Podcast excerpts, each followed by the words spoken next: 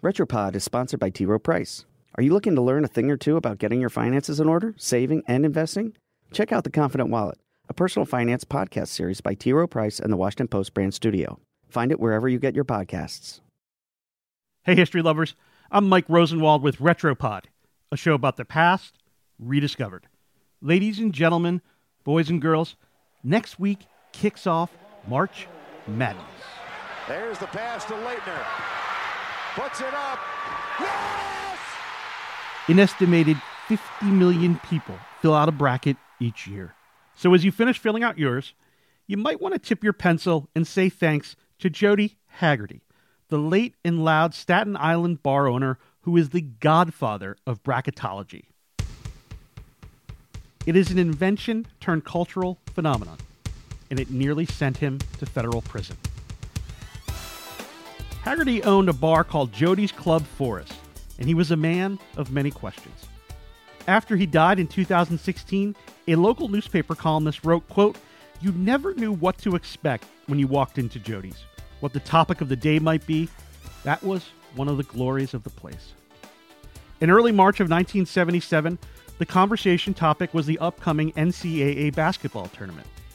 Haggerty asked his patrons to predict the winners in each game. They printed out the pairings, picked their winners, and paid 10 bucks a pop. 88 people, $880, winner take all. Turns out, people enjoyed making predictions.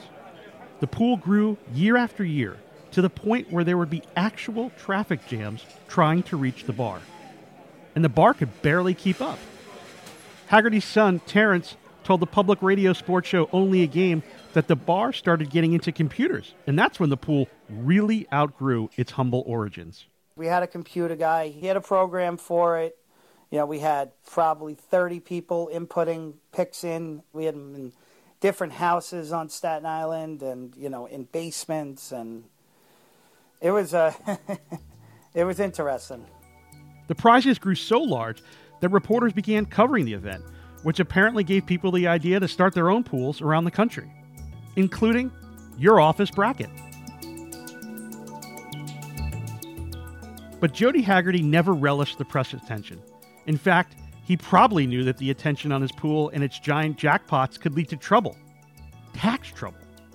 Bill Littlefield, the host of Only a Game, asked Terrence Haggerty if the prize money was hidden in a box under the cash register. Here's the response. I don't know if I really want to get into specifics about like how they were paid, if you if you can understand what I'm saying. Like I know it was a long time ago, but it's something I know that you know we're not one thousand percent comfortable, you know, talking about. You know what I mean? I hope you understand what I mean. Understood.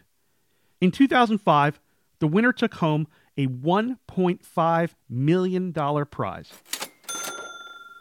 The winner was officially named as Nobody, N O E B O D Y, so the IRS wouldn't come looking for its piece of the winnings. The 2006 winner apparently reported his winnings, though, and then the IRS began an investigation that led to Jody Haggerty pleading guilty to tax evasion. He got two years probation.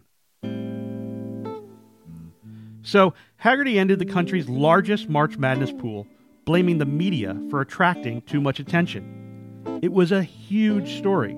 Even Sports Illustrated covered the downfall. The headline on their story March Sadness. I'm Mike Rosenwald. Thanks for listening.